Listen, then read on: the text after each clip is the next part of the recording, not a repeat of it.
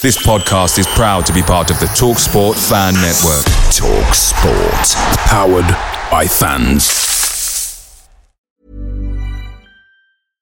Hey, I'm Ryan Reynolds. At Mint Mobile, we like to do the opposite of what Big Wireless does. They charge you a lot, we charge you a little. So naturally, when they announced they'd be raising their prices due to inflation, we decided to deflate our prices due to not hating you. That's right. We're cutting the price of Mint Unlimited from $30 a month to just $15 a month. Give it a try at mintmobile.com slash switch. $45 upfront for three months plus taxes and fees. Promote for new customers for limited time. Unlimited more than 40 gigabytes per month. Slows. Full terms at mintmobile.com.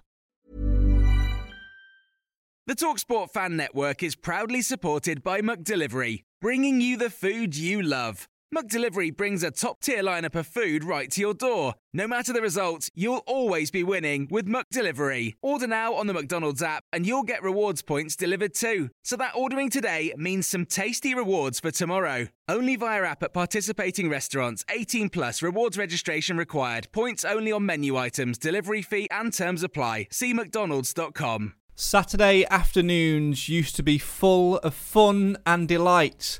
Now, it's just like every other day. A day.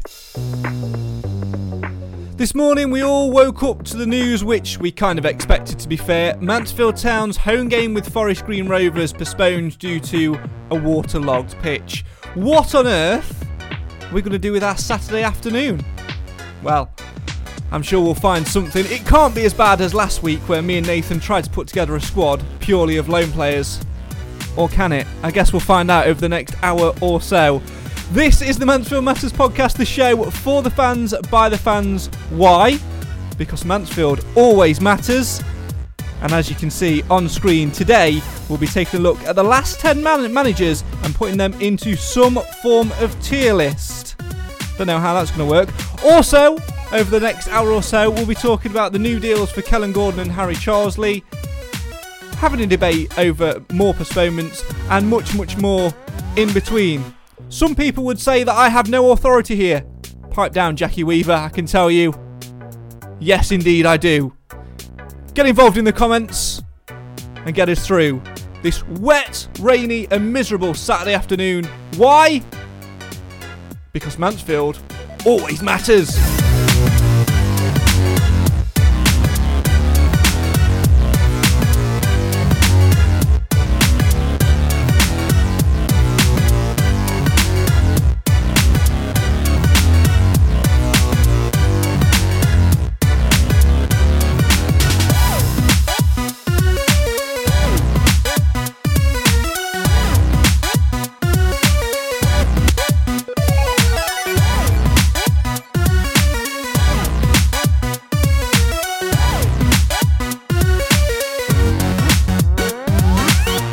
Afternoon and welcome to the show for the fans by the fans. My name's Craig Priest and joining me on this virtual journey once again is Mr. Cam Felton and Mr. Nathan Edge. We'll catch up with them in just a second. But boys, I don't know if you'll have seen this or not. Um, I can tell you in the last couple of minutes since we've gone on air, there has been some breaking news from the One Stadium. Uh, the club are delighted to announce a change in stadium name. As from uh, tomorrow, the One Call Stadium, as was, will now be known as Water Meadows. Literally no reaction from either of them. That's disappointing. I thought I thought that'd get a much bigger laugh, to be honest. It doesn't even deserve a boo. That's how bad it was. I'm just, I'm, I'm really disappointed you didn't have the sound effects. What you know when they make that weird bird noise, you know, and just like, do you know what I mean? When it's silent, and you get the tumbleweed. crickets, crickets in the background. Yeah, tumbleweed. Yeah. I mean, Yeah, I wasn't that. expecting silence. I was I was expecting raucous laughter, Surely, which when is. you wrote that joke, you knew it was that bad. Nothing. You get no reaction. Well, do you want to know when I wrote that joke? Never. About Surely. three seconds about ago. about three seconds before the music bed There we go. Makes sense. so there you go. Oh dear. I mean, Cam, another Saturday afternoon. This one though, we probably saw coming with the weather forecast. We sort of said midweek when it when it was uh, called off on Tuesday, uh, late on that we probably didn't expect to, to play again today. And uh, I saw a bit of a video earlier from uh, from Mini Mez on t- on Twitter, just sort of looking across the pitch. I think it was ear- early this morning. Rain hammering down, pitch covered um, with with the covers and what have you. It, with all there's there's no surprise to this, is there? That it's off today. No, it- it's disappointing because we just want to keep playing games and keep winning games. It's just not happening so far, and um, it's disappointing. I can't see Tuesday's game being going ahead either at this point, with the way that the pitch is at the moment. And uh, Mez put a video on, all the covers on. I think it was early this morning or late last night. I mean, we are away Tuesday though. That's what I literally. Are we away yeah, Tuesday? Well, it's away at Walsall. It's the Oh, it's rearranged Walsall. game. Yeah. Even that's not great because their pitch was. What was their pitch frozen or waterlogged? Frozen. Yeah, I think their their pitch when we uh, that game was postponed due to a waterlogged pitch. So uh, yeah, It Bolton the first time was uh, a frozen pitch, then it was waterlogged pitch, waterlogged pitch, and waterlogged pitch. lovely. Um, but I mean, at least we might get a game next Saturday at Colchester, maybe. Oh, But uh, maybe don't hold your breath on that one. It's frustrating having to wake up on a Saturday morning and just see that it's been postponed, and it's like, for God's sake, not again. What am I supposed to do with my Saturday now? well, what you do do with Saturday night to now would, would be, you know, join this this this marvelous idea which I've got for today's show, which is going to be an absolute hoot. I can uh, I can assure It'll you. never be as good as the COVID Cup. mate, this is going to take the COVID Cup to a whole new level. No, not a whole new level, a whole new tier. More on that later in the show. I'm Nathan, sick, sick of hearing about tears. well, that's it. This is a I'm different gonna have kind some of tier. tears in a minute with, with these podcasts. Absolutely. Keep your comments uh, coming in. Alistair's kicked us off this afternoon saying, surely it should be Watermill, Craig. Yeah, good point. And then uh, Paul's come in with uh, Flood Mill. Um, Sean says, on a positive note, if fans are allowed back before the end of the season, at least we'll have a few more games to attend. Always a positive, Nate. Yeah, that's it. You never know. The world is crazy as these days.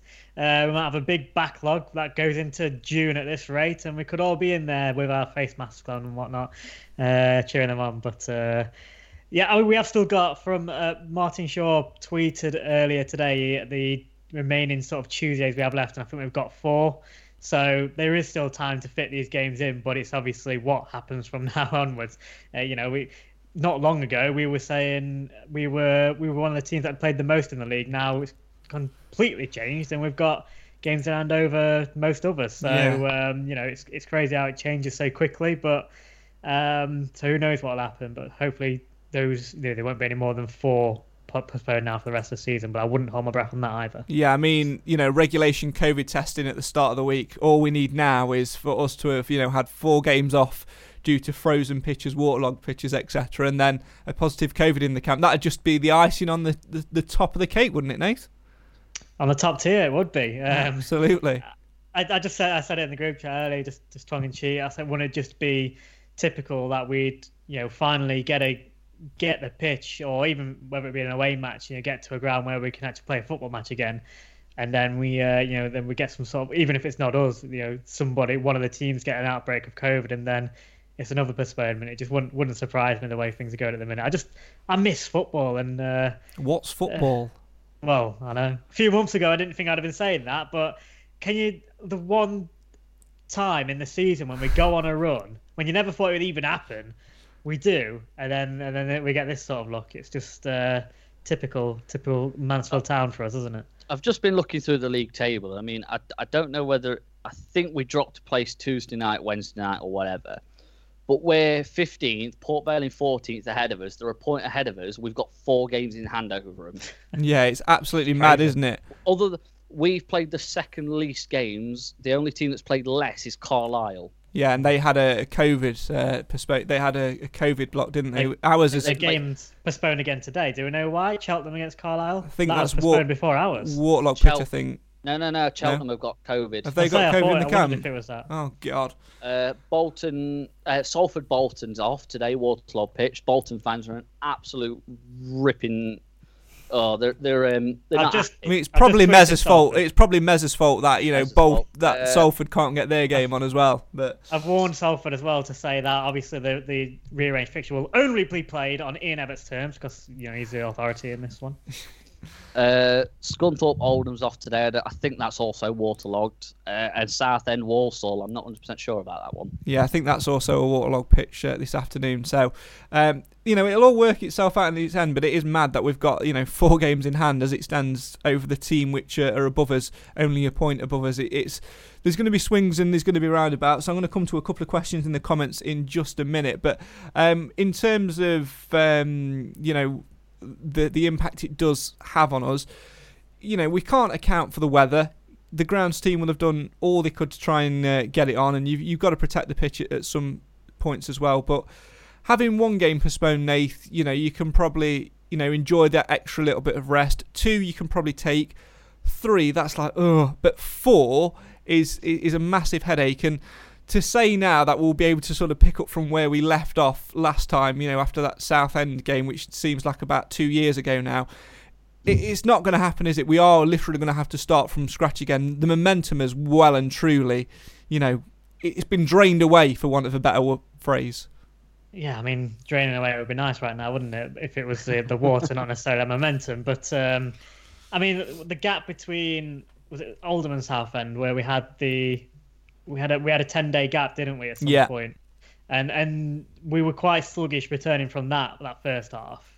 Uh, you know, we, thankfully we managed to pull through it and you know and get the win. But yeah, I think we all sort of thought that that sluggishness in that first half was probably down to that bit of a break.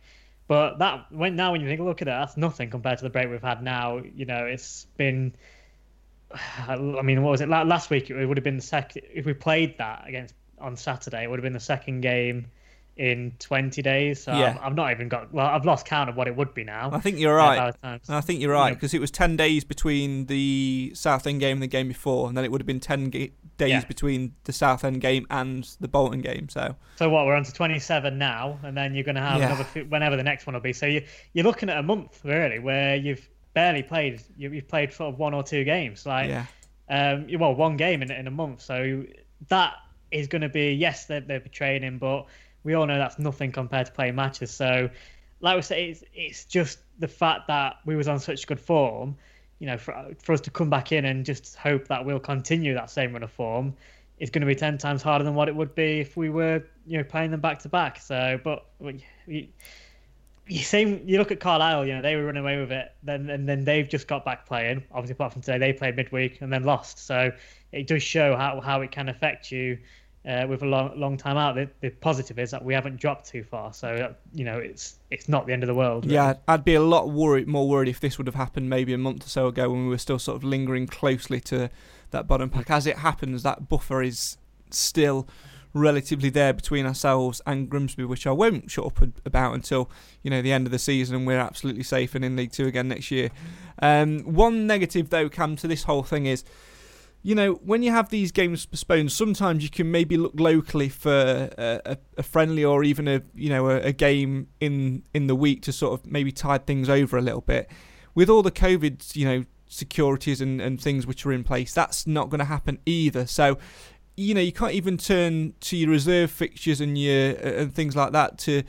Uh, to play a game on 3G and uh, at the training ground just to get minutes into people's legs, it's it's a lot tougher now going to to to, to be able to get us to restart again on Tuesday night, touch wood, um, than what it would be if, if the whole COVID thing wasn't in. That's perhaps one impact maybe we've not massively thought about. Uh, yeah, but also the the only playable pitch at the RH at the moment is is the 3G. The the pitch apparently uh, this is what I think Scott said it on Twitter saying that the pitches weren't even playable up there so they've not really been able to train properly. So it, it swings and roundabouts, and yeah, if we threw COVID into the mix, um, obviously not being able to play friendlies. Uh, fortunately, the youth team's now able to play, but there's still no no reserve games, no um, no friendlies between clubs. There's no none of that. So getting players fit and ready and fresh for a game is quite difficult because it's just turn up to the training ground, train, go home, do the same thing over and over again, get to Saturday, games postponed, go and train again. And it's just unfortunate, but hopefully this weather subsides slightly. I can't see it happening, but um, just hope that we can keep some sort of momentum going. I doubt we will, but I'd imagine players are probably absolutely rearing to be out on that pitch playing though. So hopefully that gives them a bit more of a boost when we do actually finally get to play a game. Yeah, it's going it's going to be an interesting one to see how that uh, develops. I've got two sort of mini debates uh, for you. One of which is uh, sprung from the comments, and uh, Paul has said. Uh, should there be a winter break for lower league teams? Uh, Chris replies to that saying maybe, but how come games are on in Scotland? Weather up there is worse but they seem to cope. Uh, Keith says, Good afternoon, guys. Uh, the weather up in Thurso is not too bad. I really feel for Mez and his team. Just keep positive and the games will come back. Um, and watch the Stags go up the league. Nigel Clough will keep the team focused. Take care and stay safe. And to you, my friend, and to you. Uh, let's go back to that debate, though, on uh, winter break for lower league teams for me, Nath, I, I, don't think that's one. I don't think that's what we need to be looking into. I think we need to be looking in um, and I, am quite passionate about this subject actually. Um, I think we need to be looking into the FA actually allowing the use of uh, 3G pitches in the future. Yeah, I mean, first of all, on the the winter break debate, I mean, personally, I'd love it because uh, I'm not a big fan of standing there in the, out in the cold and rain when we can actually go. This is yeah. England, uh, mate. we get about a week of sun. You know. I've, yeah, I've also but, got one. Nathan, you usually go on holiday in the winter. That's that's why he really wants it. That's why he wants it. Yeah, all right. You call you, you call me out. Fair play. But um, but no, I mean, there's that. Um, but, but obviously, in terms of the fixtures, I mean, the you could have a supporting argument for it, but then you also think the last five years we haven't had a single game postponed. So, you know, we have been able to manage it pretty well. It's just simply down to the fact that one, I probably think this this winter the weather's been probably a bit worse than usual. But the fact that we've not been able to deal with it is mainly just because of the situation in the summer where we've not done the work on the pitch. So, you know, it's not a criticism at all to the staff or the, uh, you know, or, or to the chairman for not investing in the pitch. There's, there's the pandemic. That's the reason behind it. So it's simple as that. And uh, same for many clubs across the country. So I think we're just unfortunately uh, we're getting a bad winter after that. Uh, you know, after that decision to, to furlough or not do as much on the pitch in the summer, and we're you know we, we're getting the end result from that. So I think this this season just is happening to be worse than usual. Yes, a winter break might have might have fixed that, but no, in our winter, you know, we could have done winter break will probably be in, in January. Well, we're in February now, and we're still getting games called off. So probably carry on until March, knowing us. So you know, it it might help a bit, but whether it do enough, I'm not so sure. Um, I know you asked me a second question there, Craig, and I've already forgot. 3G pitches. Oh, 3G pitches, yeah. Well, especially the part 3G pitches. It doesn't have to be full 3G, but you know, you can. Was it? Did Harrogate have a full 3G or did they have a part? no, they had full 3G and had to rip yeah, it up full. completely. Right, but you can't. Can you have part 3G? You can have. We had. I'm sure we had some three or 4G integrated in our seeding a couple of right. years back. So you can have it's, part, but it, it, the the percentage is. I, I mean, we'd need a low, proper. It's quite low, yeah.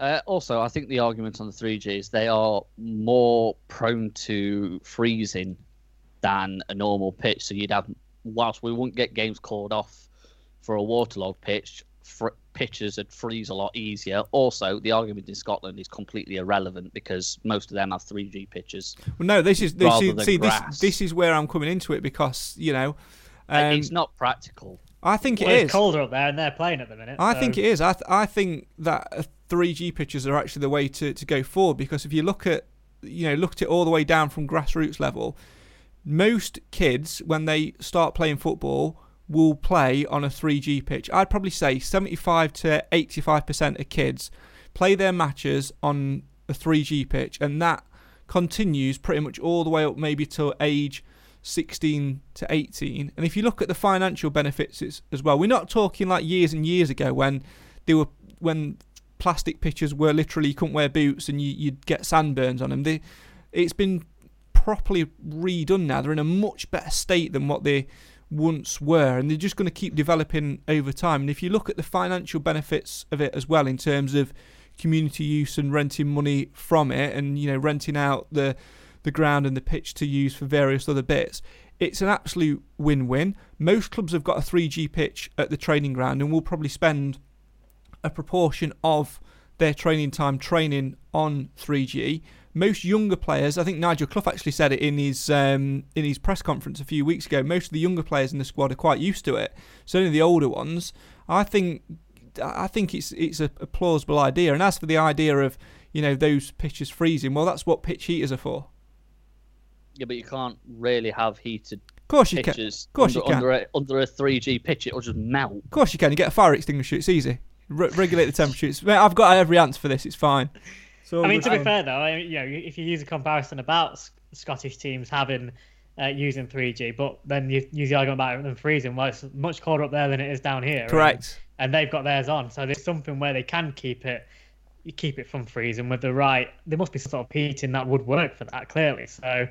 You think there is an argument for it, but whether it would ever actually happen, I mean, imagine if they announced that now. That I mean, Harrogate would be absolutely fuming because they've already They would. you know, they've had changes and they've already said that actually financially for them it would have been better for them to stay in the non-league because they got so much through their 3G pitch uh, in the you know because it was getting used seven days a week. Yeah. Um, you know they've they've already said that um, you know that they are losing money for it, but obviously they want to be in the football league, so it was uh, it had to be done. But you know if uh, you know that side of the argument certainly is a better one. I, I wouldn't be surprised. You know they did the FA dig their heels in with it at the, at the moment, but I wouldn't be surprised at some point in the future with how things change that decision might come into play. Yeah, I think it should as well. I mean, like you said, Nate, it's the financial benefit for, for the clubs really, which you you put in. I'd probably put a cap on it and say maybe Championship and Premiership should stay at, at grass at grass. Um, but certainly League One and League Two, there's a huge argument for allowing 3G pitches to to be integrated. I'm not saying that every club should have 3G. I'm saying that the 3G pitches should be allowed, and then the clubs can choose, you know, if they want to put a 3G pitch um, in place. Because I think it, the benefits from it longer term would be much more beneficial than that. And if you look at like local non-league teams as well, a lot of local non-league, and we're talking lower non-league now. We're not talking like Conference North and South. Um, we're talking lower than that level, but a lot of teams at that level have 3G pitches in place because of the financial benefits it brings. It's it's much more sustainable long term financially. And I think personally, if if there was a, a, a vote in place to to, to allow it, I think we should be voting uh, voting for a positive result and uh, you know voting to, to get them in because you look at this season with the whole um, COVID thing of another prime example with the money side of things. You know, we've not got money coming in from from crowds, but if we had a 3G pitch which we could rent out when it was safe to do so, and when it is safe to do so, you know, we'd make money from hiring that 3G pitch out and uh, from getting people using it, and uh, you know that that really helps to to add money to the coffers. So I think it's certainly something worth looking at going forward, and maybe these, you know, these teams who have struggled financially as well. Um, maybe actually it might help them a little bit to sustain going forward as well. So personally, I can't see any negatives to it other than older players moaning that it's it's not you know not great for them. But you know you're old for a reason. Not good on the knees or the or the hips. That's what they'll be saying. Absolutely. Uh, keep your comments uh, coming in uh, have your say uh, on your team. We're going to talk new contracts in just a second. Alistair says, unfortunately, the weather forecast for the next few days isn't good. Heavy snow and minus temps in some areas. Um, Paul says, all I'm saying is if there was a winter break, it gives all groundsmen time to sort out the pitches. I'm not e- completely against the, the winter break argument. I think there's definitely a point in that, but it's it's planning when it's going to be because if we'd had a winter break in January when you know that's supposedly winter, um, then you know it would have been worthless because it's now February and it's now where we're getting our games. It's getting the right balance between having something in place and knowing when to put it. I think is is, is the right way to look at it. Cam. Yeah, I'll say it's it, it'd be pointless having one in December. Didn't lose a single game. Um, uh, so it always seems that we get bad weather after after December. I think back to the like you think back to the conference days. We were losing games left, right, and centre after December. I remember um, every time that we seem to get bad snow, snow it always used to, seems to be end of January, December, um, early February, middle of February. It's never never when you'd think that it'd actually come. So swings and roundabouts, and it's always been a debate in the Premier League whether they actually want a winter break and this, that, and the other to align themselves with the rest of Europe. And it's like, well, no, because it just ruins the integrity of the game. What's the point? Yeah. I reckon it'll happen someday. I don't. I don't buy that Oh, it- ruin the integrity of the game. That's just. Uh, yeah. How does that ruin the integrity of the game? Yeah, If- it if will everybody's happen. having a winter break. Everyone's having a winter break. It's not like some are playing, some aren't, and stuff like that. Yeah. Um, I think it will happen at some point. Whether um, we'll see a massive difference from it, I think that's, that's to be seen, really, isn't it? Yeah, Absolutely. Dave in the comments says Gutted was looking forward to watching a few games to help my recovery from ankle surgery. I normally work Saturdays and Tuesdays, and what happens? All the games are called off. As I said, Gutted. Well, get ro- get well soon, Dave. We hope that uh, the ankle injury uh, uh, clears up for you and uh, you get better soon. Uh, Paul says get some candles and matches, Craig. Yeah, why not? To get them pictures melted and on. Um, Wayne says for me there can't be a winter break. Uh, what if the break's in January and the weather's fine, and then come back in February and the weather is so bad that most more games are postponed? That would be two months without a game and would be uh, difficult to get in before the end of the season. Uh, and Alice says, how is Newport getting by at the moment? Probably the worst pitch in the league, resembles a swamp even in July. Yeah, you're not wrong. Uh, let's turn our attention to some more positive news, uh, Nath, and that is uh, that yesterday it was announced um, that uh, we've got some. Uh, players who have signed new deals at uh, at the club. Uh, this was the statement which was uh, on the club website yesterday. Mansfield Town defender Kellen Gordon and midfielder Harry Charsley have penned new contracts at the One Call Stadium. The club is delighted to announce. Gordon, who continues to impress at right back this season, has put pen to paper on a two and a half year deal. The 23 year old has made 22 appearances in all competitions for the Stags this term. Attacking midfielder Harry Charsley has signed an 18 month contract. The 24 year old has scored five goals for the club in a productive campaign so far for the former Everton player. I'm delighted that uh, two of our highly rated young players have committed themselves to the club by signing their new contracts, Stags boss Nigel Clough said. I think both players have played a major role in our upturn in fortunes in the last three months, and this is reward for that. Your immediate reaction, Nate, to the to the duo uh, signing new deals? Really good news, and it, it fires on nicely from from Lapslie signing as well. You know, we've got three, uh, you know, very young players there who have clearly got potential uh, for the future, and and three that have played a, a big part in our season so far. Obviously, you look at, at Gordon on the right, and uh, you know, you would have thought that him and it was between him and O'Ke- O'Keeffe for that place, but you know, O'Keeffe's quite you've been out of favour lately.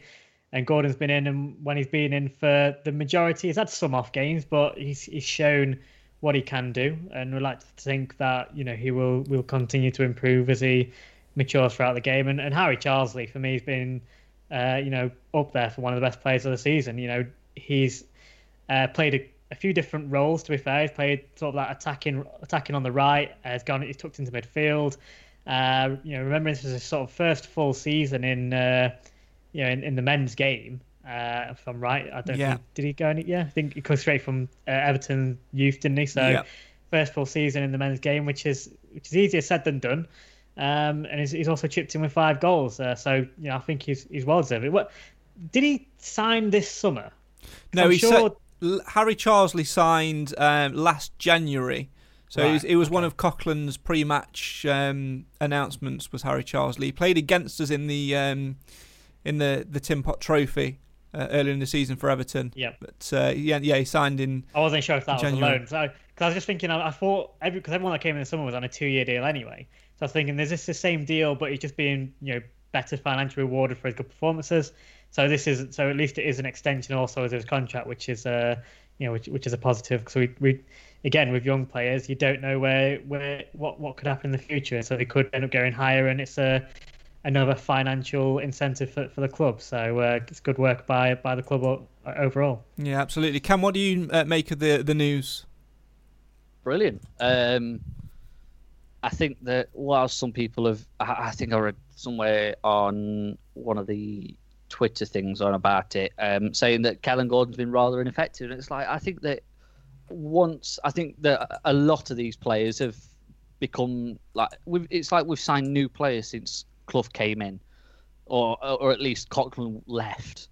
And uh, Coops had charge for those two games. They just seem different players. These just two games, three games. Three games, Bolton, Walsall, and Sunderland. correct. Oh, ah. of course. Come on, know know your games. That's definitely going in the end of the season was quiz, isn't it? I That's was think- definitely in I was- there.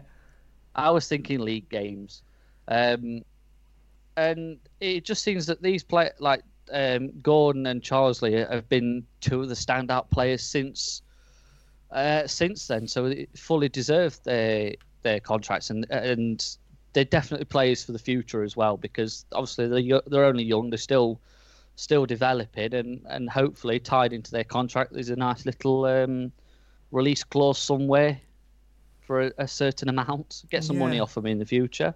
Yeah, absolutely. I mean, it? that it's, the, it's the.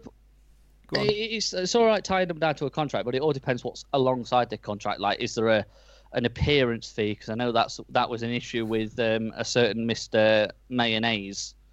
yes, So absolutely. It, it's nice that they've signed a contract, and it's good that we've kept them down to the future uh, for the future, and, and hopefully we can. And, and should they want to move on, or should they get a, an offer in the future, hopefully these contracts protect them, well, protect the club, in that we don't lose out on any any financial gain from them. Yeah, absolutely. I think I think you know with David Sharp certainly involved now as well. I think um, those the future of, of them and in terms of us raking money from that will be protected. You look at you know I don't want to say the names, but you look at those the the two big hitters who left in the summer.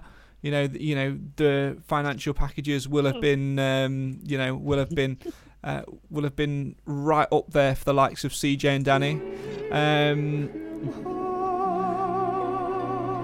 it's not a podcast if we don't play that. And then, uh, of course, you look at the you know the deal that we that we did for Alistair Smith in, in January as well as he meant to went to Altrincham. You know, we've secured um, the future there. We've got a bit of a, a, a sell-on clause in that one as well. So. Um, I'm sure those deals will have something along those lines uh, put in place. Uh, last little uh, bit of uh, transfer talk uh, today. I don't know if either of you uh, saw it. Um, there was an article with the Burton manager after transfer deadline day talking about players which he uh, held on to, in which Cam he confirmed that Mansfield were in for both uh, Akins and uh, Brayford, but obviously neither um, came off, and he was very keen to, to hold on to to both of them. So as we sort of suspected, you know, uh, the deals which we did quite late were because those uh, there was there was no movement on uh, on those targets. It is disappointing because we we needed bodies to come in, and, and it is good that we got Sarkic in. But I suppose when you when Clough did want his main target, it must be a bit disappointed that he couldn't get them in. And I, I can understand the reasoning why, because uh, wasn't Ryan Bowman supposed to be going to Burton, Yeah, I think so. Yeah, he ended up staying at he Exeter, was then he? going to Cheltenham, and then he stayed. Interesting enough, he scored today against Bradford. Yes, uh, Uh, so Andy Cook's not doing too well. He's not scored.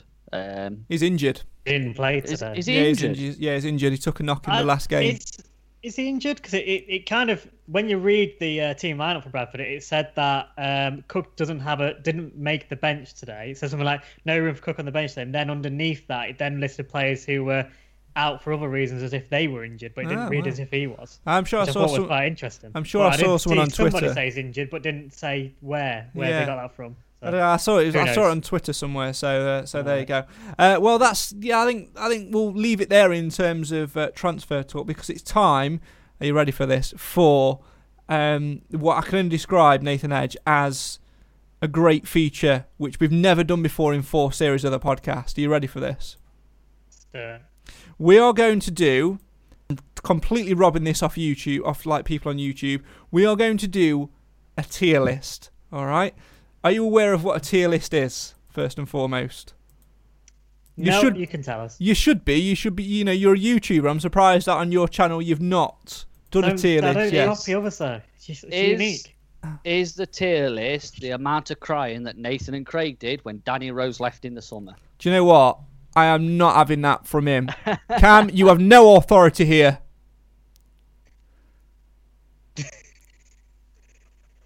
Just just kicked him out. You just kicked him out. Really it and understand it. I mean, to be honest, we were wait. Uh, that's quality. We had to get it in somewhere, right? That's it. That's that joke done. I mean, anybody that's watching that doesn't understand that, go and after you've watched this, go and Google. See Twitter, it's everywhere. It is everywhere. It's brilliant. Right. So tier list, Nathan Edge. I'm surprised. Well, you're well, before we carry on, I, I want to be referred to as uh, Stevie Wonder, not Nathan Edge. Thank you. right, whatever. Uh, right. what? I don't, what, where's this come from? What's what's? After, off, on that clip, if you've not, if you've seen the extended version, I haven't. one of them says that she wants to be referred to as Britney Spears. So obviously, I'm saying. I wondered to where that had come from. No, I, Yes, no, I've there not you watched. go. You need to watch the extended clip. You've got to go all out there and find it. I have to watch the And full it- thing now, aren't I? Yeah. I think it's her, you know, the, the main woman, I think it was, that said something about being referred to as Britney Spears. So um, that's why I'm saying I want to be referred to as uh, Stevie Wonder. I mean, this is what this podcast has come to now. We're just talking about generic things which have been on the internet. We're not even talking about football anymore because there's God, literally no football. football to talk Right, exactly right. I'm going to bring it back. I'm going to go the past. So we're going to do a tier list for anybody that's uh, that's watching. I've got it scrolling underneath the screen as well, so you can see what we're doing. We're going to be rating the last ten Stags managers. However, as Nigel Clough is the current manager, he is excluded from this list. So we're going to be judging each manager on their achievements, their legacy. Um, the player signings which they made and the style of football, along with our own opinions. Okay, they're going to be rated into four categories. So they're going to be rated into the top tier, which is the GOAT, which is the greatest of all time. And yes, I did have to Google that. Um, the next tier is the next tier is going to be uh, decent slash sad to see go. The next tier underneath that is going to be average, aka just filling the seat. And finally, the Graham Coughlan category, not fit for Sunday League. Okay?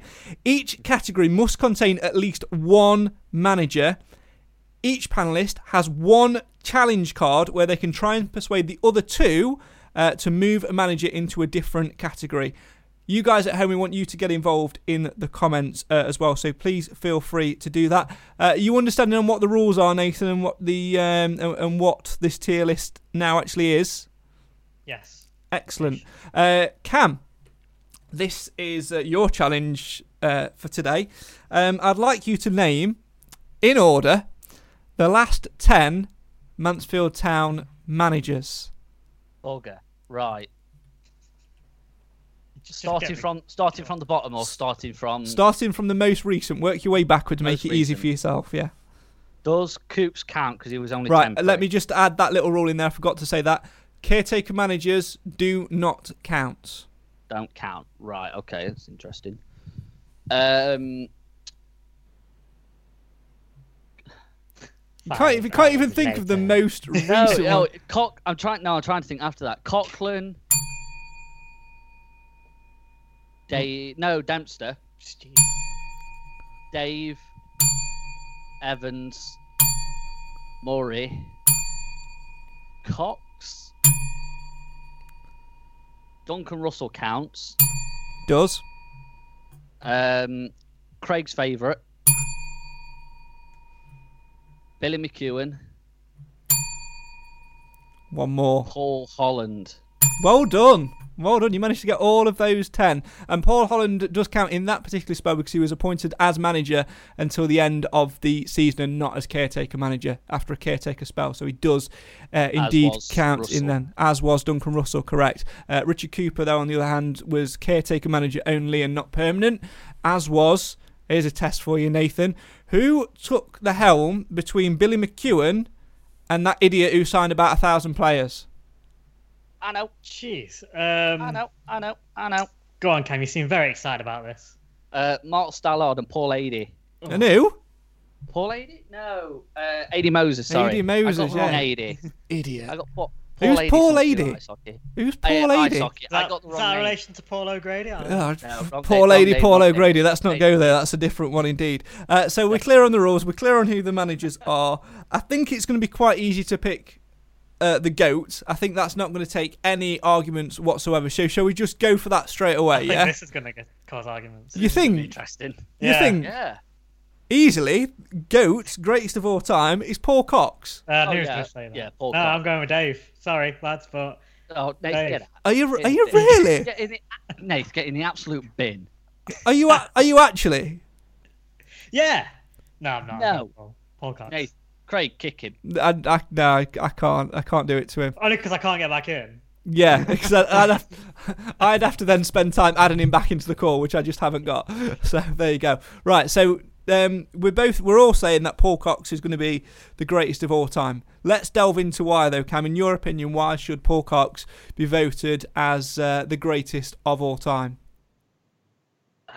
I mean, it, it was just that season. Um, I think that we obviously we achieved a lot the season before getting into the playoffs when we wasn't really expected to. Um, obviously brought in um, players like your Matt Rhead, Matt Greens, Lyndon Meikle, Louis Briscoes, um, and were built up a good relationship at the time with Adam Murray, who was obviously already here. Um, and I just think that it, it gave us a, a, good springboard for the following season. And obviously, it didn't start the way that we wanted to, very much in the way that this one was. This season started not not bit mediocre, and just turning it round and the the memories that that man gave us. Um, Lincoln in the FA Cup, um, Liverpool in the FA Cup, uh, Hereford away. Wrexham at home. It was just absolutely unreal, and I think that the the Hereford away is something that lives long in the memory of every Stags fan, and I know it's something. I mean, I think I actually played it this week. I was talking to um, my partner about football, and we were just going through old games and this, that, and the other. We played that video. We played um, Craig's commentary actually, which is absolutely, absolutely elite. Um, by the way. Also, your commentary for Lincoln away is also just as good. Is that the one where uh, Matt Green scored the winner in the last minute? Yeah. And he darted not, over to the darted over to the corner flag, ripped the corner flag from the the ground, and started lifting it above his head like he was lifting weights or something. Yeah, it's it's not quite Hereford level, but it's still pretty good because it's it's Lincoln and Lincoln are pretty ew. But it was last minute and it was it was just absolutely brilliant. But it's just memories that like that that stick in your head and and without um, everything that Paul did, we I mean we wouldn't have got back into the league at that point at, at that stage, and and and yes, it, it, it ended maybe particularly on a bit of a sour one. I, I think Paul resigned, didn't he? Yeah, it was a mutual agreement. Um, it, for anybody that wants, for anybody that wants the story, I in lockdown one uh, did an interview with Paul, um, which you can find on our website. Um, full show, the part of the Stag Stories series, where you know me and Paul sat down for a, uh, for a good hour and a half just talking about those times, and uh, he, he, spoke with real, real uh, heart about the decision to leave. That it basically just got quite too much for him, and and he'd built up such a good relationship with the Radfords, and he didn't want to necessarily spoil that going forward. He felt that he needed a bit of a rest. John Radford actually, according to Paul, um, you know, tried to persuade him to just take a, a, break for a couple of weeks and just clear his head and um, and come back afresh. And uh, and actually, after a month or so of having a break, they had a bit of a meeting and said, "Do you wish you'd have stayed on?" And he said, "Yeah." And I think you know, had he done that, he may well have been in charge for another three, four seasons as well. So certainly go and have a listen to uh, uh, to that stag story, as well as um, Legends Live. That's also quite good. Yeah, Legends Live was quite good as well. But I actually, if you actually asked me which one I preferred out of the two, I'd actually say the Paul Cox interview yeah, on its you own. could get more more into depth, and I, I think that that was a, another thing that Paul was very much an open and honest manager. Um, and that was whilst he was with us, as well as the stuff that he's done in the uh, with us recent, uh, more recently with the Legends Live and the and the Stag Stories, and just you don't get as Mansfield play, players and fan uh, and managers. You don't really hear anything good from the club from sort of like a, a, while ago. More recently, you do hear good stuff like, "Oh, it was a good club, this, that, and the other." Uh, but Paul was, um, it, it, was, it, was my, in my eyes the, the best manager that we've I, have ever seen. I think it's. And, go on, just finish it's just that it's just the memories that you that you remember. You don't like we remember a lot of stuff from when Evans was in charge, when Dave was in charge, um, when Murray was in charge. Had some good moments under under Muzz as well, but it's just what what it meant to get out of that godforsaken league and how long it took us and and what a fantastic achievement that it was and and to say that we did it with Paul being not really at the level that he, he should have been at. If you if you're totally honest, you think we're we're going from Eastwood, which were how many divisions below us at that point? Yeah, two or three, weren't they? They were the one below Conference North at that time. North Northern Premier, something like that. Yeah. So it was a big step up, and he he he, he, he really made it his own, and and and, and got us where we where we needed to be. Yeah, absolutely. A reminder that we're currently doing the uh, tier of managers at the moment, the last 10 managers, which is why, you know, there, there are a few older names who perhaps aren't in that mix. Uh, the rules, very briefly, are we're judging each manager on the achievements, their legacy, player signings, and style of football, all as separate categories um, of course. So I think on the Paul Cox one, certainly achievements and legacy are, uh, are the two which sort of get him up there. Four categories. One is going to be greatest of all time. The next level down is decent slash sad to see go. Then it's average, just filling a seat, and then of course it's the Graham Coughlan level of not fit to manage a uh, Sunday League team, and that's where we'll go next. Nathan Edge, just to confirm, um, you know. Firstly, just confirm you're happy with Paul Cox in the in the goats category. Yes, happy with that. And then uh, happy with Graham Coughlan in, in Sunday League territory, yeah? More than happy with that. I mean, I'd, where else I'd, could he go? I'd say even lower. Put him at the bottom of that category, then we might he might be uh, in, his, in his right seat. He's about on par with uh, David Holdsworth at the moment. Although, actually, I think if we're going to give him some credits, because we obviously have got different categories, you know, although you probably might say a lot of this was David Sharp, but recruitment isn't looking too bad. Harry Charsley, He obviously brought Lapslie into the building. Um, you know, the couple of others that you could you could put an argument in his case to get him a not not any not out of that category, but give him a bit of credit where it's due. So uh, we'll give him that. Ollie Clark as well, decent player. So there's a couple of positives. Yeah, the pro- the negatives definitely outweigh the positives, though. Uh, very oh, yeah. quick, very quickly on uh, Clive's comment. Why do you, why is nobody praising Carlton Palmer? Uh, he doesn't fall into the last ten uh, managers um, which is that's not just the reason. but also that's also that's the main reason at the moment. But um, for this particular show, but it's also not the reason, as Nathan says. Uh, Nathan, I'm going to come to you for the next one. Um, you can pick. So we've obviously got you know the rules are of course one person has to be in each category um, as well. Um, you know, you can put as many ca- people in each category as you like. So if you wanted to, you could put another one alongside uh, Paul Cox. Although my argument then would be that you can't have two greatests. Um, but there you go. Um, but I am going to let you pick the next manager, and you can debate on where you think they should go in the tier systems. All right. So uh, then we'll let Cam have a go. Then it'll be me, and then we'll we'll go around like that. So Paul Cox in the greatest of all time. Uh, Graham Coughlan in not fit for Sunday League at the moment. So we've got eight more to pick from. From take it away. You can have whoever you want. Over um, to you. This one is a pretty easy one for me. Don't know about you guys, but uh, I'm going to put Dave Flitcroft in number two. It's not far off the the greatest of all time. I think if he got another season, he would have possibly got there. Bit like Cox, if we got rid of him in the playoff uh, playoff defeat, then would we gone up the year after? I still stand by. We might have had a chance on the on the Dave, but so for that reason, obviously the point is it says sad to see him go, and I and I, and I was at the time, so um, I would put him in the tier two, especially mainly. I know we bottled it at the end, hence why he probably hasn't made the greatest of all time. Otherwise, he might have done. But uh, yeah, we went on our longest ever run of unbeaten games in the in the league. Um, you know, we kept so many clean sheets in that time, and we also played some really really good football as well. So um, for me, he goes into tier two. I'm sure though, Cam, there is a counter argument of the fact that.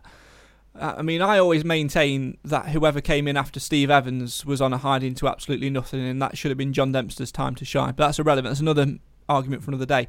But there will be an argument from some people that obviously that season we did fail to get promotion. We are, of course, looking at those subcategories, um, you know, achievements and uh, legacy and things like that, and player signings. And on the other hand of what Nathan says, whilst I'm in complete agreement with him that he should be up there in, in the in the decent sad to see go because I was, um, you do have to argue that legacy. Um, you know, we're still in my opinion, we are still in a massive hangover from um, from that season.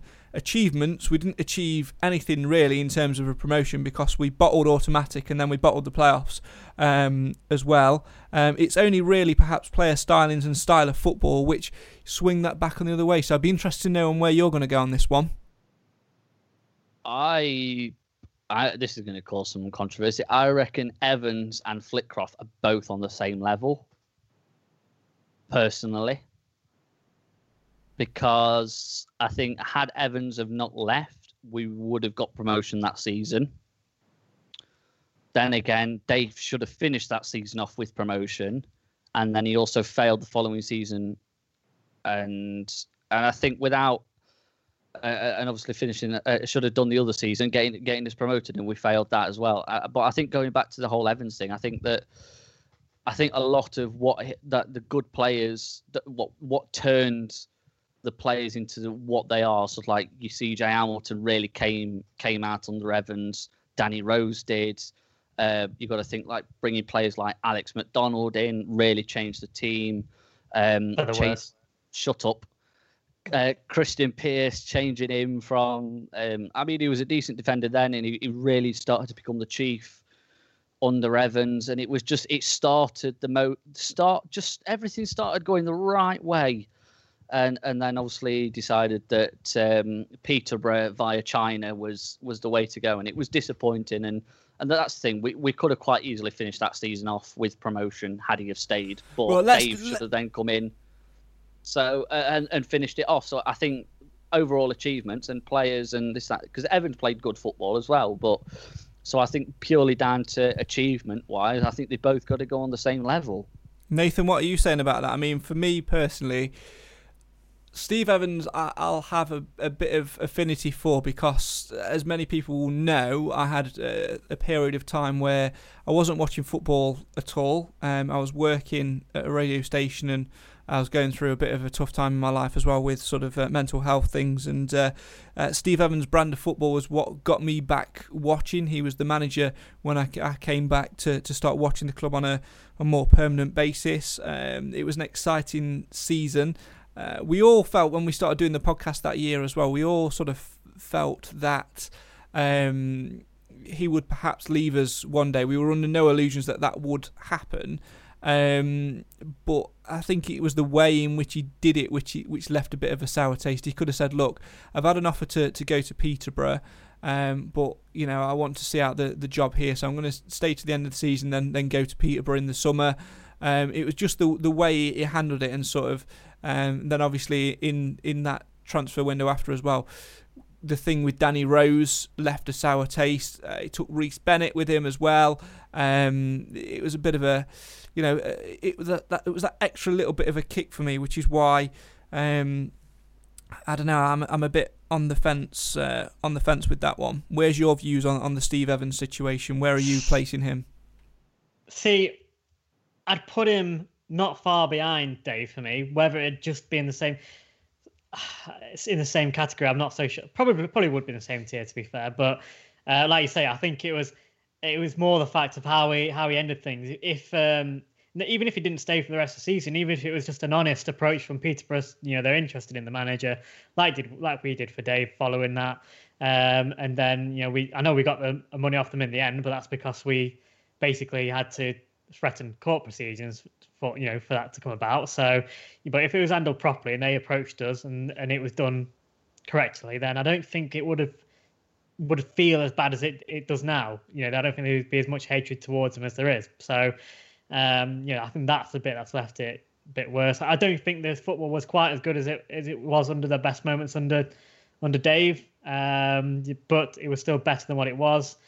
I don't think his signings were also that great. Most of the players that performed under him were were Murray signings, so his signings wasn't the best, but he did work at getting good out of those players that were already in the building at the same time. So um, that's for me why I'd, I'd, probably also put him in tier two. But um, if we have to rank them in tier two, I'll put Dave above him. Yeah, I mean, I've not thought about ranking them within their individual tiers yet, um, but we'll certainly uh, take a uh, take a look at that. But I think we're all saying at the moment that David Flitcroft and Steve Evans uh, are in the decent tier. Yeah,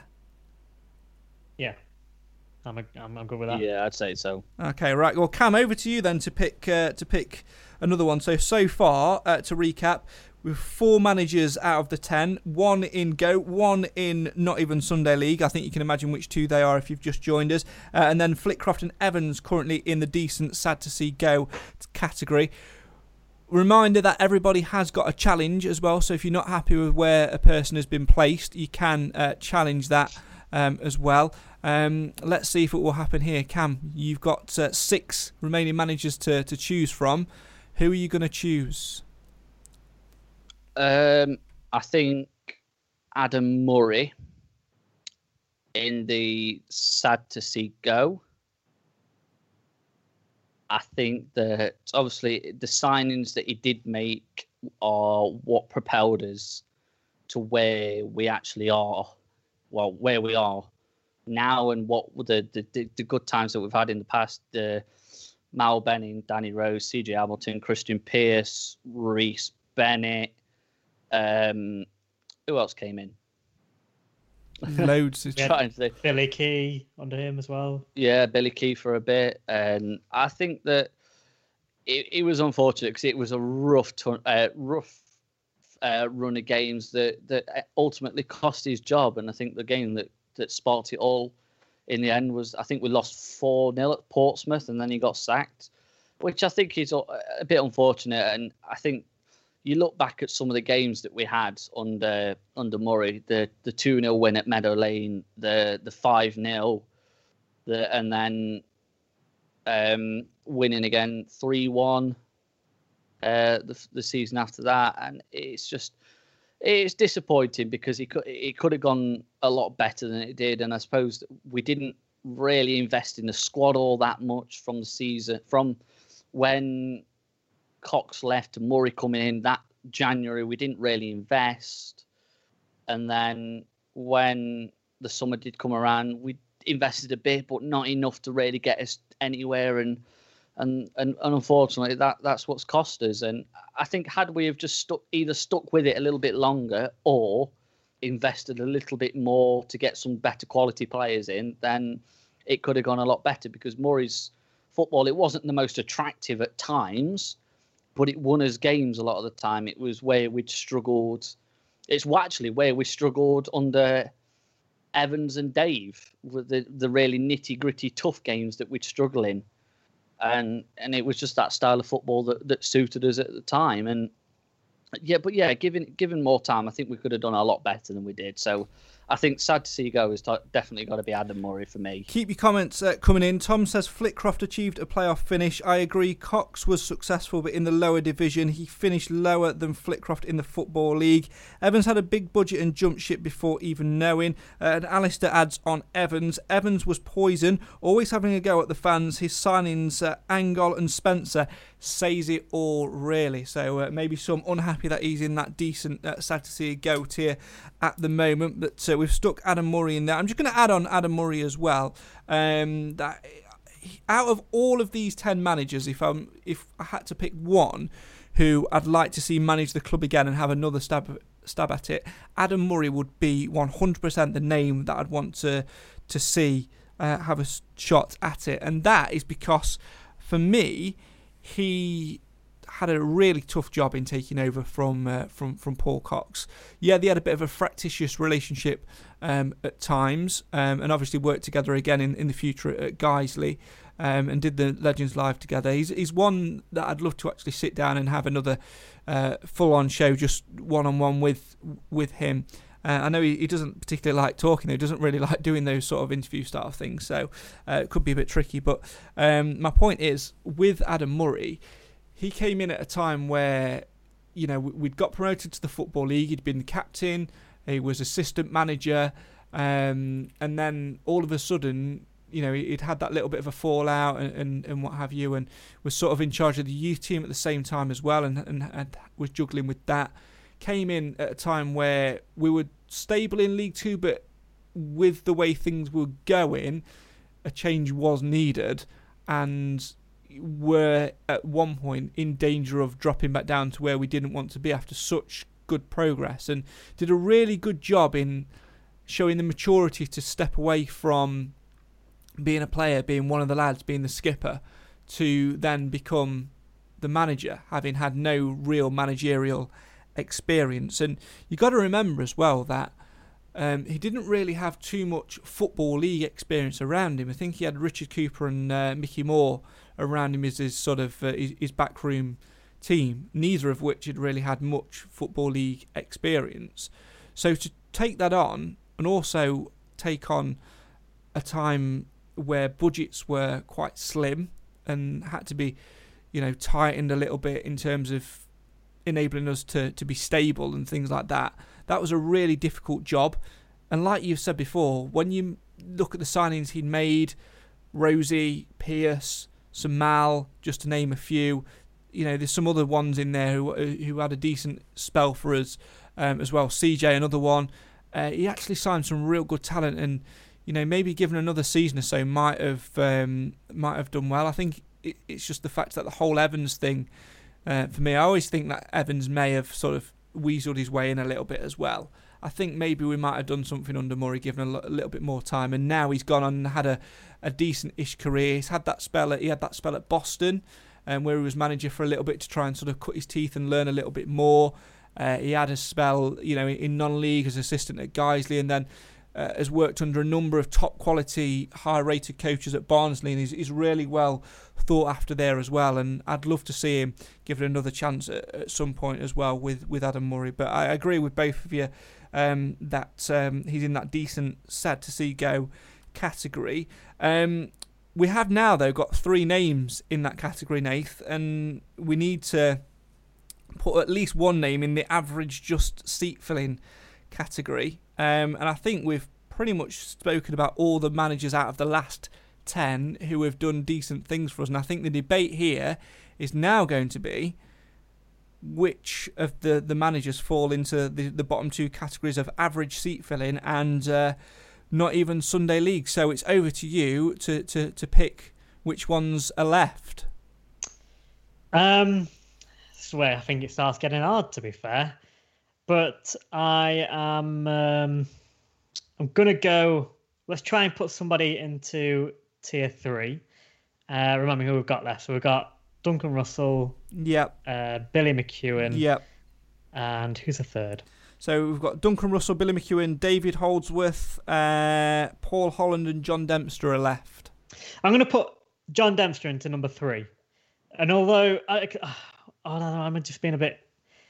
Uh, this is really hard. So I, although his time under us really, really, really, really wasn't good, um, I I think he was just always on to.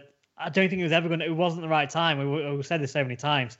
Uh, I don't think it, he was ready at that point. Uh, and I just feel I feel like a bit it'd be a bit harsh to pop him into that bottom category because because of the simple fact that he was taking over a squad, like we said, was on a massive downer after the playoffs. So I say it was a poison chalice. No matter who yeah. came in, was going to have a tough yeah. time. That's what I think, and I think he he show he, he deserves his opportunity because of what he did in the academy. I don't think we should forget that. So we talk about legacy. You know, I know this is technically talking about managerial times, but legacy legacy for what he did for the club. I think what he did for the academy, you've got to take into account into the decision. So for me, that's why I'm gonna I, I'd put him into tier three. Yeah, it's going to be an interesting argument this one on the on the John Dempster situation. Uh, very quickly, Tom adds on Murray. Uh, Murray came in when playing budget was restricted and did a good job in keeping us up. He was never backed like Evans, Flitcroft, and Graham Coughlan. Uh, managers' achievements are all, aren't always trophy. Ask Mourinho uh, about second place uh, as well. Um, yeah, obviously we are looking at the the four different things, which the couple of different things which. Um, we're judging this on the last 10 managers. Uh, a reminder it's achievements, legacy, player signings, and style of football. With Dempster Cam, player signings doesn't really uh, come into to it because he, he inherited David Flitcroft's squad. And like we've said numerous times, um, sort of. I, he didn't. I, I never thought that he actually wanted to take the job on. To be honest, I thought it was sort of a case of now's your chance. You've, you've got to take it. Um, style of football, I think we would, it, it was we got rid of him quite early. I don't think he quite found that yet. I don't think he'd found quite found his teeth as manager. Uh, and achievements, well, they, they weren't any in terms of his managerial career. And then it, it's legacy, and it's like Nathan said, it's the whole. We're looking at it as more of the player in the academy. However, for context, in terms of s- stats, John Dempster, uh, according to Wikipedia, which is of course always accurate. Um, 28 games, 7 wins, 11 draws, 10 defeats. That's a win percentage of 25%. Graham Coughlan, by comparison, 27 games, 4 wins, 9 draws, 14 defeats, 14.81%. Uh. So I would argue, if you're going to, I would argue that the two cannot be in the same category. No, not at all. And I think I, I also think that Dempster's got to be given some sort of credit. And I, I suppose this is kind of a football manager sort of tactic. Obviously, the hangover of the season before, what do we do the season after? We're going by Kellan Gordon, Andy Cook, Nicky Maynard.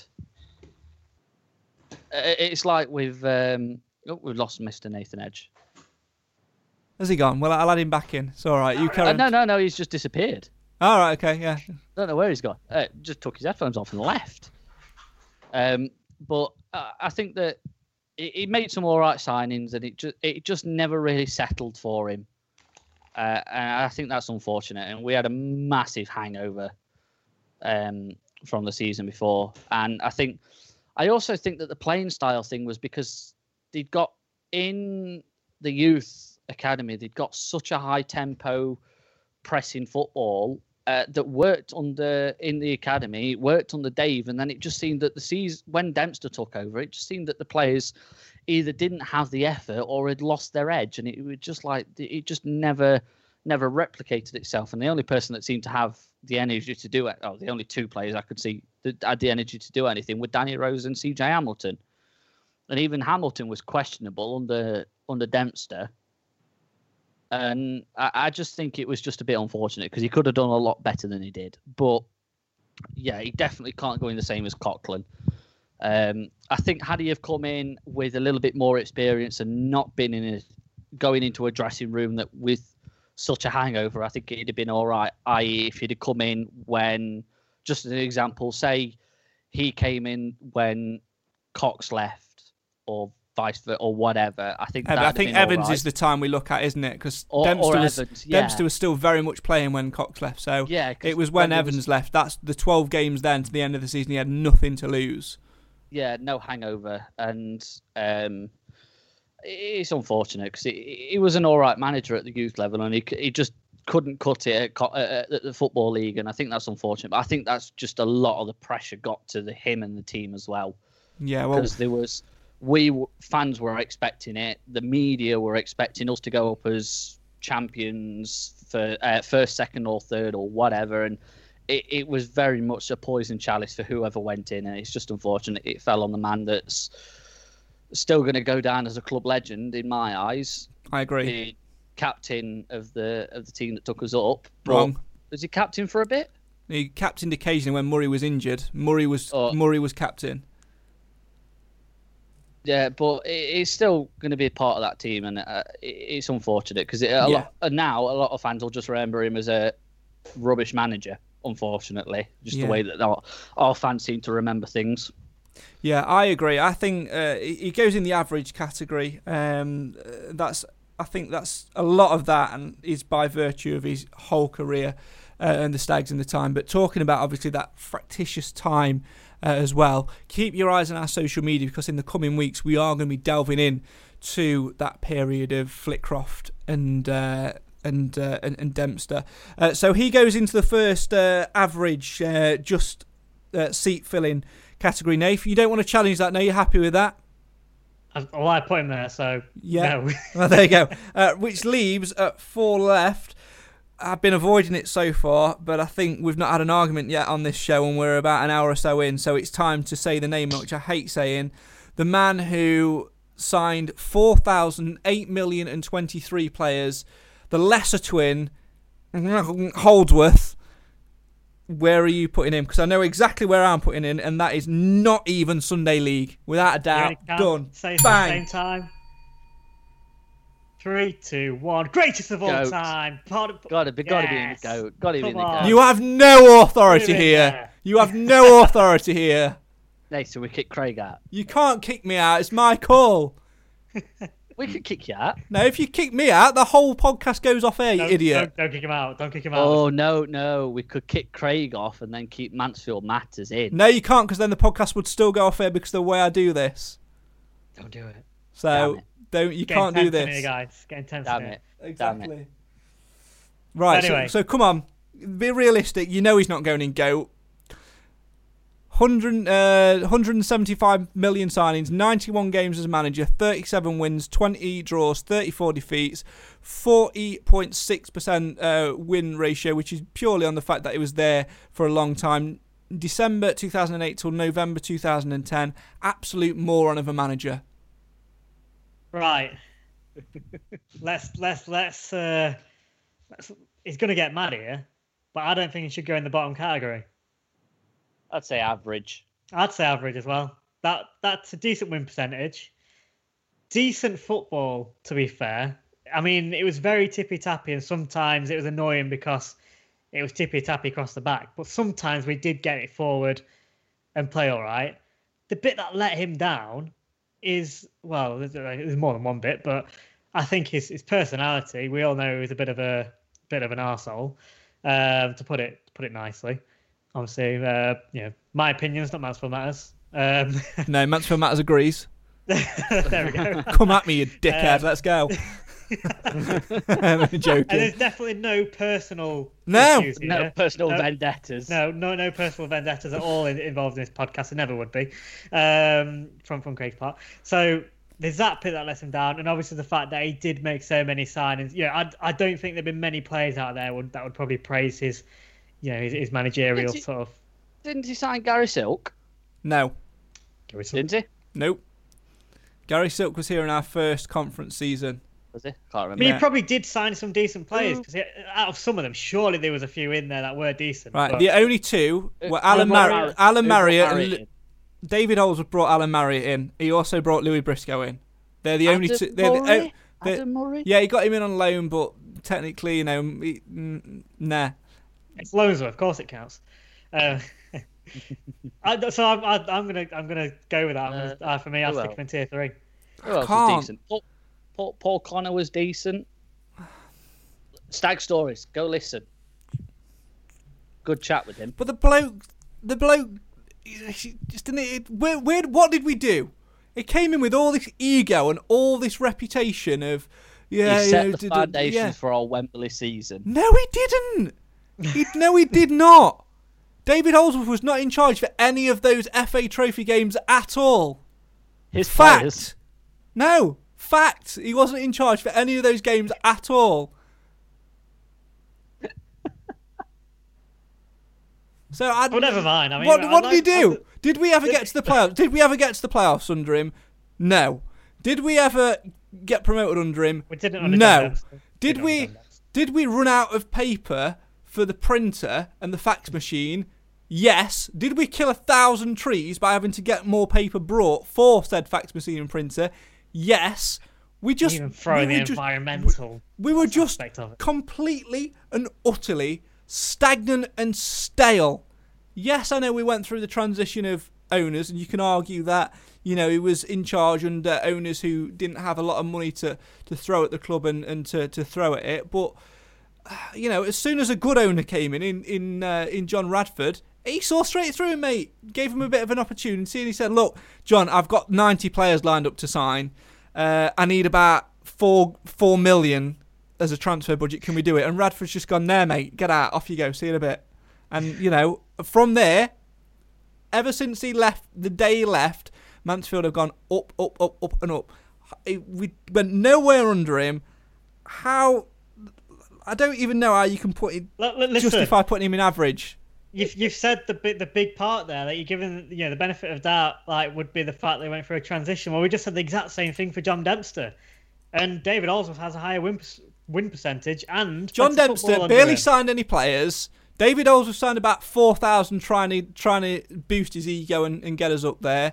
We literally would have a different eleven every single week. You cannot put, you cannot say that John Dempster and Graham Coughlan were different categories, and then put then go and put David Holdsworth in the same category as John Dempster. David Holdsworth has to go in not even Sunday League. Where's he managing now? What's he doing with his career now? He was director at football at Carlisle Yeah. last I knew. Hey, Yeah. They're top of league No, now, no, thanks to his no. recruitment. I don't think he's there anymore. Well, Binned him off, now, and now, but- they, now they, you know they're doing well. Binned him off, and now they're doing well.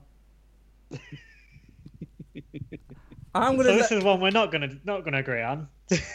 right. I'm going to use my overall. Oh, here we go. going, it's going in average No for the authority. pure reasons that me and Nathan have said. Two against one, isn't it? Two against he can, one. He can use his challenge card as much as he wants. It's Unless the comments one. are going to come and dig him out of this. Well, guess he's on what? own here. Guess what, people? Yes, they Oh, are. here we go. Yeah, Wayne Your is- fake accounts don't count. Wayne Yeah, has said, uh, Reg Holdsworth was just me, me, me. Thought he was bigger than the club, and that is a great point because never, There's ever, no Reg Holdsworth, n- so. ne- yeah, but you know what you mean by it. No, no, no, it's invalid. Never. It's not factually correct. Never. No Reg Holdsworth. Never have you given backing to somebody whose ego was bigger than the club. You can't deny that. You were you were just backing up Steve Evans. What about he's got the biggest ego in in China? He didn't even go there in the end. Disgrace. he got no answer for that one, Andy. No, it's, it's just a disgrace that you putting him that you putting that idiot in the average field. I mean, I'll obviously I'm gonna I'm gonna put him in there because I created the rules of the challenge card. You challenged me on it. You both outvoted me, and it's come back to bite me on the backside. It's about time. Shocking. Right, next manager, please. Here we go. Hang on, just weather. Please hold up so we have something other than this to talk about. I mean, this This is is about the weather. It's turned out well so far. Right, next. Go on, Cam. You you've got to pick one now. Uh, we've Uh, got we've I got think- McEwan, Russell, and Holland left. I think I'm going to go for Billy McEwan. That's got to be Sunday League because his football was horrific. That was awful football, to be fair. Nath. Got any arguments on that? No, I'm not going to disagree. I, No. am trying to. I mean, I was. I was certainly going to all the games then. I'm trying to rack my brain to remember That something from his time, and Billy- I can't. Which I think says it all. That season was my first I ever got a season ticket, and I, Was- I think I went to nearly every game, and it, the football was awful. Was that season when we were having the rumours about becoming Harchester United or whatever? No, Yeah, I no, think no, no, no, no, no. Was no, it no, not? no, Was no. it earlier? Season, the, that season was the season before with uh, Paul Holland and Billy Dearden. So for context, Billy McEwan, uh, 26 games as manager, 8 wins, 6 draws, 12 defeats, 30.77 win percentage. Billy McEwan uh, took the reins uh, after the Stags were relegated and had the job of rebuilding the squad. However, if you read uh, or if you you believe what was written in uh, Paul Holland's Talking Double Dutch book, which came out a few years later, the squad list which we had um, was very much um, put together by Paul Holland. Um, and not Billy McEwan, and actually, I believe we've had a few uh, players that have actually backed that up, haven't they, Cam? On the uh, the Stag store, we're talking the likes of uh, Mickey Boulding, I think, uh, mentioned it. I might have had a couple more that mentioned it um, uh, in in those shows as well. I think. I don't Yeah. know. I can't remember. I don't think I've ever listened to the Mickey Boulding one. Well, I wasn't there. no, was you I? weren't. That's right. Uh, but yeah, this, uh, we've certainly had those those conversations. We've, we, that's been said uh, a couple of times anyway. So uh, for me, I don't think I can go on. Who brought who, brought- who brought Paddy Shambles in? Billy McEwan Aaron Era. Ah, yeah. The first man I ever saw clear the Ian Greaves stand with a football. Well, there you go. I don't think we can uh, we, we can we can argue, can we, that Billy McEwan's in in, What in, Sunday League. in What Sunday League, uh, which leaves two more. Uh, let's go with Paul Holland first. Nathan, where would you like to put Paul Holland? Um, probably average. I think. I agree with Certainly not any higher. I don't think. Um, I, I, I think I, I, there's no way of someone up apart from it. I think probably just just being average. I think um, potentially uh, he he could have had a, a better time with that. I think it was the timing he came in, you know, and took took that role. wasn't going to be easy. Um, you know, I think he's. Uh, yeah, I, I just got to go with average. I think. I'll say the team. It was already a sinking ship at this point Hmm. when Holland came in. There was no turning it round, and and it, it is unfortunate because the players that we had in that team weren't actually that bad. I think Carl Muggleton, he was a decent goalkeeper. He was aging though. Spiral. Um, uh, who, who was else here? Mickey Boulding, Rory Boulding, um, Bucko, Bucko, Matt- Bap. Bap Bapper, Bucko, Matt, Matty Amshaw, Yeah. legend. Steve Dawson, Yeah. There was, Gareth Jelleyman from yeah, Yeah, Jelleyman Jel- was in Jels- there. I think it might have been Gareth Jelleyman actually that told us about the uh, the signings thing, if I remember. Of course, that's another stag story you can go and listen to. Absolutely. This is just, this podcast has turned into a plug sesh at the moment. Got to get that content out there, mate. Got to get that content out there. Got to get some out there. There's no football at the minute. So, Yeah, I think you're right though. I think Holland is the average category, but can you put Paul Holland on the same par as David Holdsworth? yeah, because let's rank them in the categories. yeah. All right, we'll rank them in the categories. All right, we'll, we'll do that. We'll do that after. Um, so we're saying that Paul Holland's um, in there then, uh, which leaves only one, which is the uh, the late uh, Duncan Russell. for me, I, I wrote mine down. Not gonna lie, I wrote mine down before we started this, um, which is why you might have seen me. How much has that changed? One so far, one so far, and I think you know which one has been Wonder who. changed. Uh, yeah, exactly. Um, I wrote Duncan Russell into the uh, into the average seat filler category. Um, however, I would be tempted to push him up. I'd like to hear your opinions. I think he's he's on that line between average and um, sad to see go because I think it, he'll always be remembered as the manager that took Mansfield to Wembley. Yes, we didn't win, but it was still the fact that we had a, a bang average season and at least the Wembley trip kind of gave us something to remember that season. And do you know by. why we had a bang average season? Because we had a woeful squad which was put together by oh, who was it? Oh yeah, it was your mate, weren't it, David Holdsworth? Yeah, but yeah, but we had a bang average season, so that makes Holdsworth bang average. Nah. Can't argue with the logic there, can you? And, can, and makes Fulham him with, Sunday with injuries, wasn't it? That was the main issue towards that part of the season. Injuries. Because didn't Alan Alan Marriott go out injured, and we had the Yeah. greatest emergency loan signing of all time in, in David Groff. Did he make our starting eleven? Yeah, he did. He, he did last week. Yeah, he did.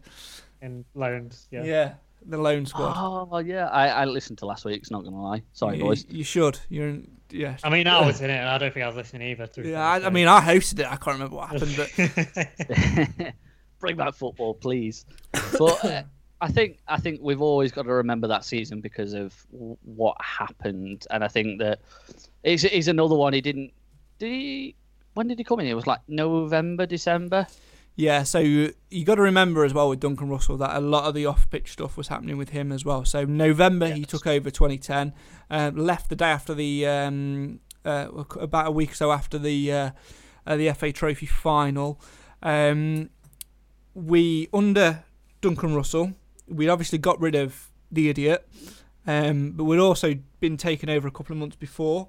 Um, and then we had the whole issue with the ground being locked and us being locked out of the ground, um, and all of that stuff in between as well. Didn't really have a transfer budget to speak of because all the money was being pumped and put into um, into that area. So, yeah, had his hands tied a lot, and at the time, you know, gave us something to, to be cheerful of. You know, we were rank outsiders for the FA Trophy, somehow got to the final, and perhaps, you know, we're unlucky not to get to penalties and have a shot at uh, shot at winning it and getting some silverware. And from that point onwards, you know, he transformed the whole buzz around the club, didn't he, Nate? You know, fans were starting to look forward to going back again. Yeah, the football wasn't great, but we'd got to Wembley, it got our name out there a little bit more, and we were excited uh, for the future. And in other circumstances, you know, it might have been nice to, to see him given a little bit bit of a go, but it just wasn't the uh, the right time. But for, for what he did in terms of legacy, which is one of the things we're looking at this on, I think he, he left a very good legacy for me. Can I just jump in very quickly? Go for it. Well, if you were Um, quicker, you'd have been done. yeah, exactly. Yeah, Yeah, uh, um, Nicky Maynard scored today for Newport. Yeah, whatever. And then next, Cheers move on. that. Yep, makes makes makes us feel a lot better. oh, typical. um, yeah. Anyway, back to Duncan Russell. Let's uh, let's let's go back to that. Um, yeah, I, I, the fact the, the Wembley thing for me, that uh, you know, it's, it's a journey we'll never forget. Albeit, yeah, we lost in the final, but to even get there was an achievement in itself. I think the league, you you can. I think we'd always forget about that because the takeover happened that season. So Yeah. it's always going to be remembered for that, which it should, because that's the, probably the the moment, you know, our our football club was saved, and and that was a bit where the, the ship started turning around away from that iceberg to you know. Oh, to, great analogy. to- I love to- that. to safety. So. Um, yeah, I, you know, I- I- forget about the league, which in some ways probably makes you forget about what Duncan Russell did. You know what what the team was doing in the league, so to speak. you know, never nothing was ever going to happen at that point.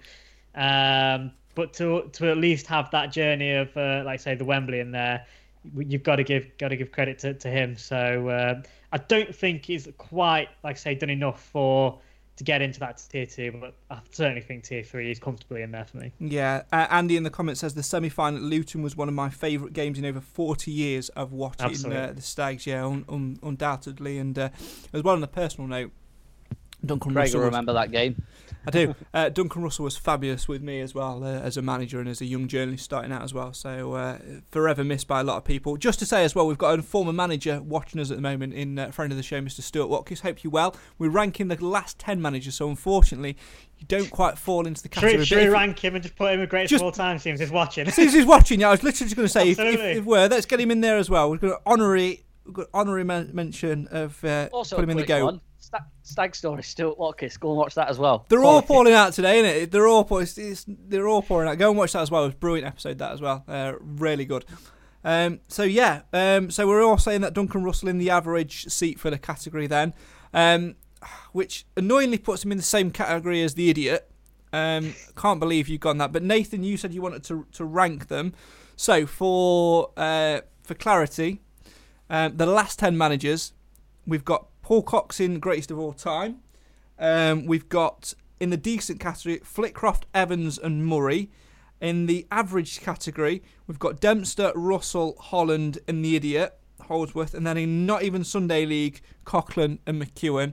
So now we're going to have to, if by Nathan's rules, we're going to have to rank these in order in those columns. Okay, so take it away, Nathan.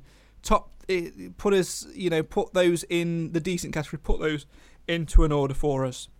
Um, the only change I'd make is uh, so I, I go Flitcroft, then Murray, then Evans for me. Yeah. So you're so you're going Flitcroft, Muzz, then Evans. Yes. Okay, right then, Cam, your turn in uh, average in the seat fillers.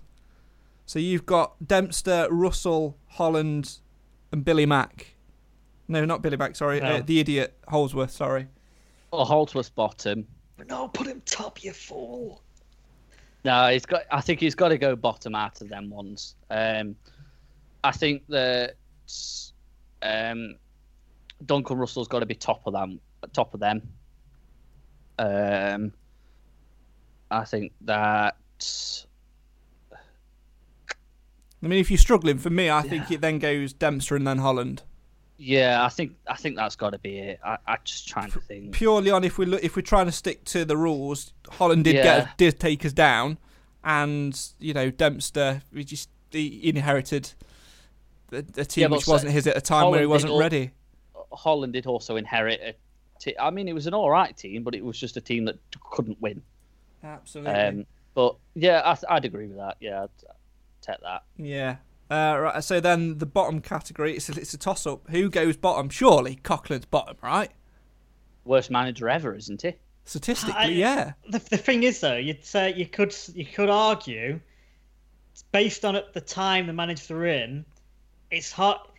It's harder to manage in League Two than it is the conference, and we were very we, we were very poor under Billy McEwan in the conference. So, it, I, I think it, it's it's not as clear cut in that when you look at it in that that perspective. I don't know. I mean, Also, weren't we relegation zone when McEwan left? don't think Or so. very, very close to it. close to. We were, you know, we'd we'd been in under Coughlan. At least we'd won games under McEwan's time. I mean, we'd not won any games this season under Coughlan. I I, I can't. I mean, No, I think yeah, yeah. Let's go McEwan Yeah, it's then, Coughlan. and also, you know, there's a game between them. Uh, so McEwen's 20 played 26, won 8, drawn 6, lost 12, 30.77%. Uh, Coughlan 27, won 4, drawn 9, lost 14, 14.81. So I think the math, should we let the maths decide on that one? Which is ironic for Mr. Priest. It is, isn't it? So, uh, right, so there you go. So, the definitive list is in. I'm going to go through it in just a second. Uh, final couple of comments from you guys uh, as well. Uh, Andy says the semi final uh, was Luton was one of my favourite games in 40 years uh, as a stag. Wayne, the FA Trophy final was the worst match I've ever seen. And. Um, uh, Mr. Watkins says, Greetings from Dakar. Uh, Watkins by far the best. Absolutely in the honourable mentions Agree, in our 100%. goat uh, section in uh, best managers. Maybe we'll have to widen it another day. Uh, just before I do the top ten, though, you know, you know, we had reservations last week, Nath, about um, the uh, the the the feature. I think today, I think I've taken it up a level, right? How? 'Cause Yeah, the- how?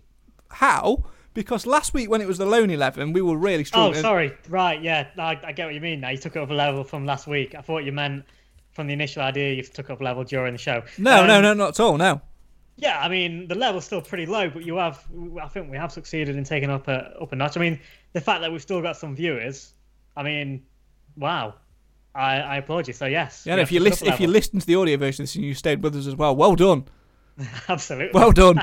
um, uh, but you know, it's caused good debate, and I think you know it, it's certainly something which we can do in the future for other categories as well. You know, we can debate. We can all pick a couple of keepers each or something, couple of players, and put them in. We can do last ten seasons and, and things like that, and reminisce on them. Look. so we've got if the if the postponements keep coming, we've got content coming out of our ears, right? That's what I'm about to say. If the performance keeps coming, don't worry because we will still be here at three o'clock or whatever time in the evening. If it's a midweek game, we'll be here to provide entertainment. ish. Right, let's run through the definitive tier list of the last 10 Mansfield Town managers. So, a reminder that Nigel Clough was ineligible for this as he's the current Stags manager. Let's start at the very top, the GOAT category, greatest of all time. Of course, there's absolutely no doubt whatsoever that that man is Paul Cox promotion from the conference, playoffs in his first season as well, and then league stability to follow. Honourable mention for Stuart Watkins as he's watching. Into the decent section, this is the sad to see go. David Flitcroft, of course, technically failed in his first season, taking over from Steve Evans, but we'll let that slide. Then we played some great football, signed some decent players as well. I had some good memories in that season where we got to the playoffs. Adam Murray follows him, and then it's Steve Evans in third place in that decent section. Onto the average seat filling section now. Duncan Russell is the top of that particular section. Could have maybe sneaked into the uh, into the uh, decent section for me. Then it's John Dempster, followed by Paul Holland, moving swiftly into the not even Sunday League section, where it's Billy McEwan, followed by Graham Coughlan, and then without argument, without any doubt whatsoever, the worst manager ever, definitively, as argued by us over the last half an hour or so, in the last 10 managers, is David Holdsworth. That has been your definitive top 10 tier list of managers. This is the show for the fans, by the fans. Why? Because managers and Mansfield matters. In at 10, David Holdsworth. In at 9 is Graham Coughlan. In at 8, it's Billy McEwan. 7 is Paul Holland. 6 is John Dempster. 5 is Duncan Russell. Steve Evans in at number 4. Adam Murray in at 3. David Flitcroft in at 2. And the winner, the GOAT, the greatest of all time, Mr. Paul Cox. Catch up on his stag stories by visiting mtfcmatters.co.uk.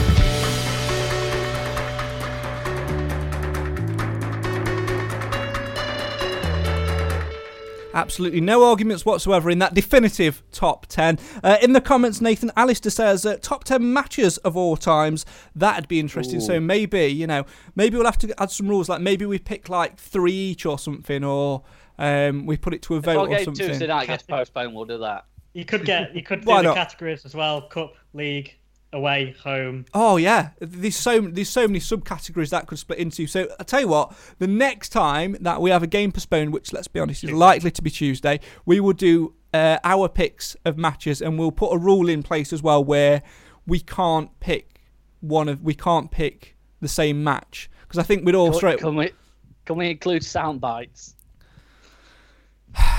Yes, we can include sound bites.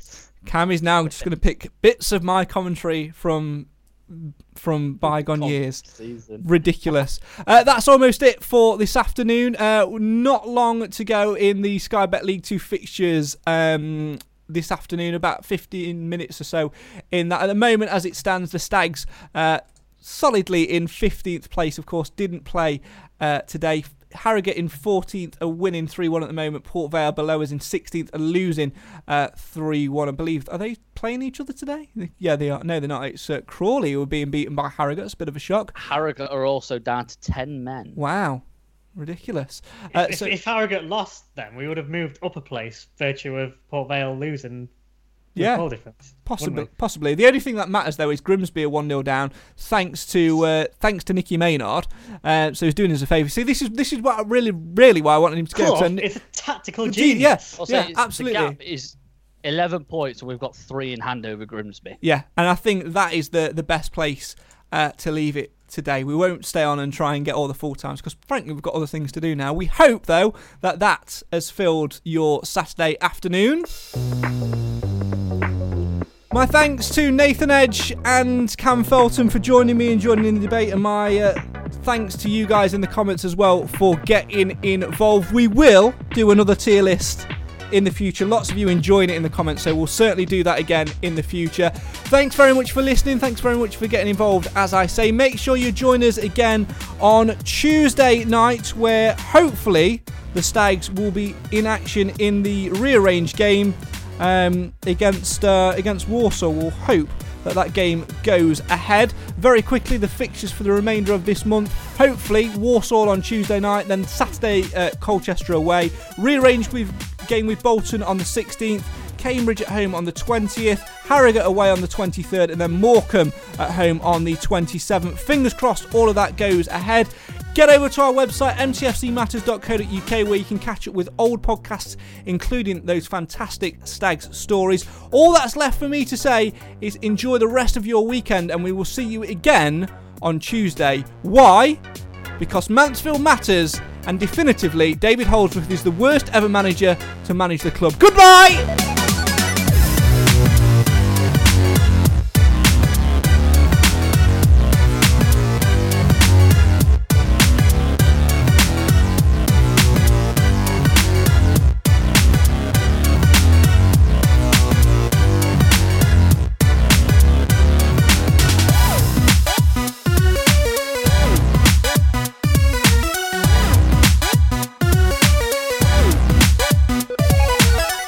Views expressed in this broadcast are solely those of the individual and not those of Mansfield Matters. Away days are great, but there's nothing quite like playing at home. The same goes for McDonald's. Maximise your home ground advantage with McDelivery. Order now on the McDonald's app. At participating restaurants, 18 plus serving times, delivery fee, and terms apply. See McDonald's.com. Hey, it's Paige DeSorbo from Giggly Squad. High quality fashion without the price tag? Say hello to Quince. I'm snagging high end essentials like cozy cashmere sweaters, sleek leather jackets, fine jewelry, and so much more. With Quince being 50 to 80% less than similar brands. And they partner with factories that prioritize safe, ethical, and responsible manufacturing. I love that. Luxury quality within reach. Go to quince.com slash style to get free shipping and 365 day returns on your next order. Quince.com slash style. This podcast is proud to be part of the TalkSport Fan Network. TalkSport. Powered by fans.